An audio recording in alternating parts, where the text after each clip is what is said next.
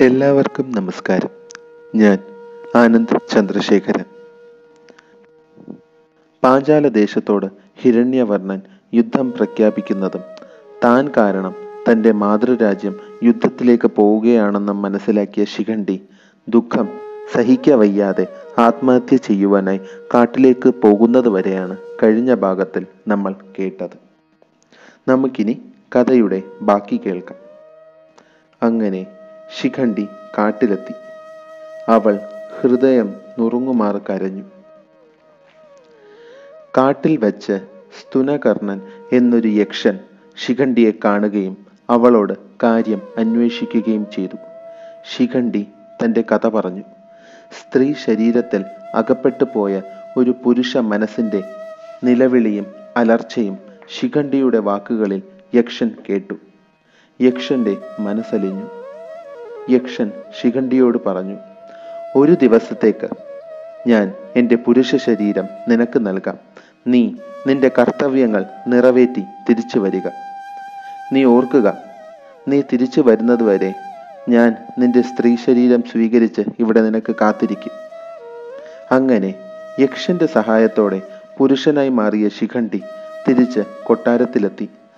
താൻ പുരുഷനാണോ എന്ന സംശയമുള്ളവർക്ക് മുന്നിൽ അത് തെളിയിക്കുവാൻ തയ്യാറാണെന്നും അറിയിച്ചു. യുദ്ധം വിനാശകരമാണ്. എന്ത് ചെയ്തും അത് ഒഴിവാക്കുന്നതാണ് ബുദ്ധി. ഹിരണ്യവർണൻ യുദ്ധം തുടങ്ങുന്നതിന് മുൻപായി ശിഖണ്ഡി പറഞ്ഞതിൽ വാസ്തവമുണ്ടോ എന്ന് പരിശോധിക്കുവാനായി തന്റെ വിശ്വസ്തരെ അയച്ചു. അവർ ശിഖണ്ഡിയെ പരിശോധിക്കുകയും ആ വ്യക്തി ഒരു പുരുഷൻ ആണെന്ന് മനസ്സിലാക്കുകയും ഈ കാര്യം ഹിരണ്യവർണനെ ധരിപ്പിക്കുകയും ചെയ്തു. തന്റെ മകൾക്ക് തെറ്റ് പറ്റിയതായിരിക്കുമെന്ന് കരുതി ഹിരണ്യവർണൻ പാഞ്ചാല ദേശത്തോട് പ്രഖ്യാപിച്ച യുദ്ധത്തിൽ നിന്ന് പിന്മാറുകയും ദ്രുപദനോട് ക്ഷമ ചോദിക്കുകയും മകളെ തിരിച്ച് ശിഖണ്ഡിയുടെ അടുത്തേക്ക് അയക്കുകയും ചെയ്തു. അന്ന് രാത്രി ഒരു സ്ത്രീ തന്റെ ഭർത്താവിൽ നിന്നും പ്രതീക്ഷിക്കുന്നതെല്ലാം അവൾക്ക് സംതൃപ്തിയാകുവോളം ശിഖണ്ഡി നിറവേറ്റി കൊടുത്തു. ശിഖണ്ഡി സ്വന്തം ഭാര്യയോടുള്ള തന്റെ കടമകളെല്ലാം നിർവഹിച്ചു. തനിക്ക് ഇന്നൊരു ദിവസത്തേക്ക് മാത്രമാണ് പുരുഷ ശരീരം സ്വന്തമായി ഉള്ളതെന്ന് ശിഖണ്ഡിക്ക് ബോധ്യമുണ്ടായിരുന്നു. യക്ഷന് കൊടുത്ത വാക്ക് പാലിക്കണമല്ലോ. നാളെ തിരിച്ച് കാട്ടിൽ പോയി യക്ഷന് പുരുഷ ശരീരം തിരിച്ചു നൽകുകയും തന്റെ സ്ത്രീ ശരീരം തിരിച്ച് സ്വീകരിക്കുകയും പഴയ ശിഖണ്ഡിയായി മാറുകയും ചെയ്യണമല്ലോ. പക്ഷേ ഇതേ സമയം യക്ഷന്മാരുടെ രാജാവായ കുബേരൻ സ്തുനകർണന്റെ പ്രവൃത്തിയിൽ അതീവ ക്രോധാകുലനായിരുന്നു. ഒരിക്കലും നടക്കുവാൻ പാടില്ലായിരുന്ന ഒരു കാര്യമാണ് സ്തുനകർണൻ ചെയ്തിരിക്കുന്നത്. എന്തായാലും അടുത്ത ദിവസം തന്നെ ശിഖണ്ഡി ഒരു ദിവസത്തേക്ക് തനിക്ക് ലഭിച്ച പുരുഷ ശരീരം തിരിച്ച് സ്തുനകർണന് കൊടുക്കുവാനായി ചെന്നു. ശിഖണ്ഡിയുടെ സത്യസന്ധതയിൽ സംതൃപ്തനായ കുബേരൻ സ്തുനകർണൻ നൽകിയ പുരുഷ ശരീരം മരണം വരെ ഉപയോഗിച്ചു കൊള്ളുവാൻ ശിഖണ്ഡിക്ക് അനുവാദം നൽകി. ശിഖണ്ഡിയുടെ മരണശേഷം മാത്രമേ അത് തിരിച്ച് സ്തുനകർണനിൽ വന്നു ചേരുകയുള്ളൂ എന്നും അറിയിച്ചു. സന്തോഷത്തോടെ ശിഖണ്ഡി തിരിച്ചു കൊട്ടാരത്തിലെത്തി. സംഭവിച്ച കാര്യങ്ങൾ ദ്രുപദനോട് പറഞ്ഞു. ദ്രുപദൻ മതിമറന്ന് സന്തോഷിച്ചു.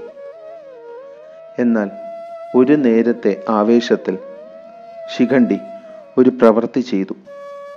സുബ്രഹ്മണ്യൻ അമ്പയ്ക്ക് വരമായി നൽകിയ ആഹാരം അമ്പ വലിച്ചെറിഞ്ഞ ആഹാരം.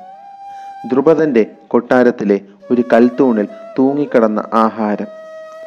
തനിക്ക് സ്വന്തമായി പുരുഷ ശരീരം കിട്ടിയതിന്റെ ആവേശത്തിൽ ശിഖണ്ഡി ആ ഹാരമെടുത്ത് സ്വയം അണിഞ്ഞു. ദ്രുപദൻ തന്റെ ഹൃദയം നുറങ്ങുന്ന വേദനയോടെ പറഞ്ഞു നീ എന്നെ നിരാശപ്പെടുത്തി. ആ മാല ധരിക്കുന്നവൻ ഭീഷ്മരെ കൊല്ലുവാൻ നിയോഗിക്കപ്പെട്ടു കഴിഞ്ഞു. നിനക്കിനി ദ്രോണരെ കൊല്ലുവാൻ കഴിയില്ല. ദ്രോണരെ കൊല്ലുവാൻ സാധിക്കുന്ന ഒരു മകനായി ഞാൻ ഇനിയും കാത്തിരിക്കേണ്ടിയിരിക്കുന്നു.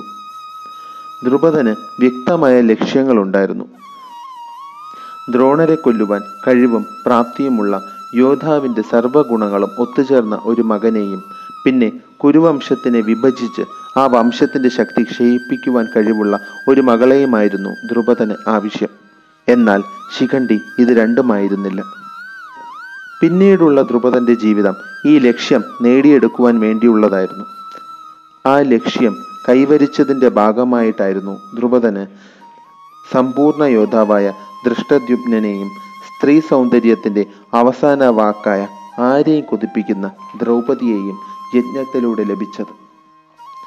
തന്റെ ജീവിത ലക്ഷ്യം നിറവേറ്റുവാനായി ശിഖണ്ഡി ഭീഷ്മരെ കൊല്ലുവാൻ പറ്റുന്ന ദിവസത്തിനായി കാത്തിരുന്നു. അംബയുടെ കഥ ഇവിടെ വച്ച് നിർത്തുകയാണ്. നമുക്കിനി മഹാഭാരതത്തിലേക്ക് തിരിച്ചു പോകാം.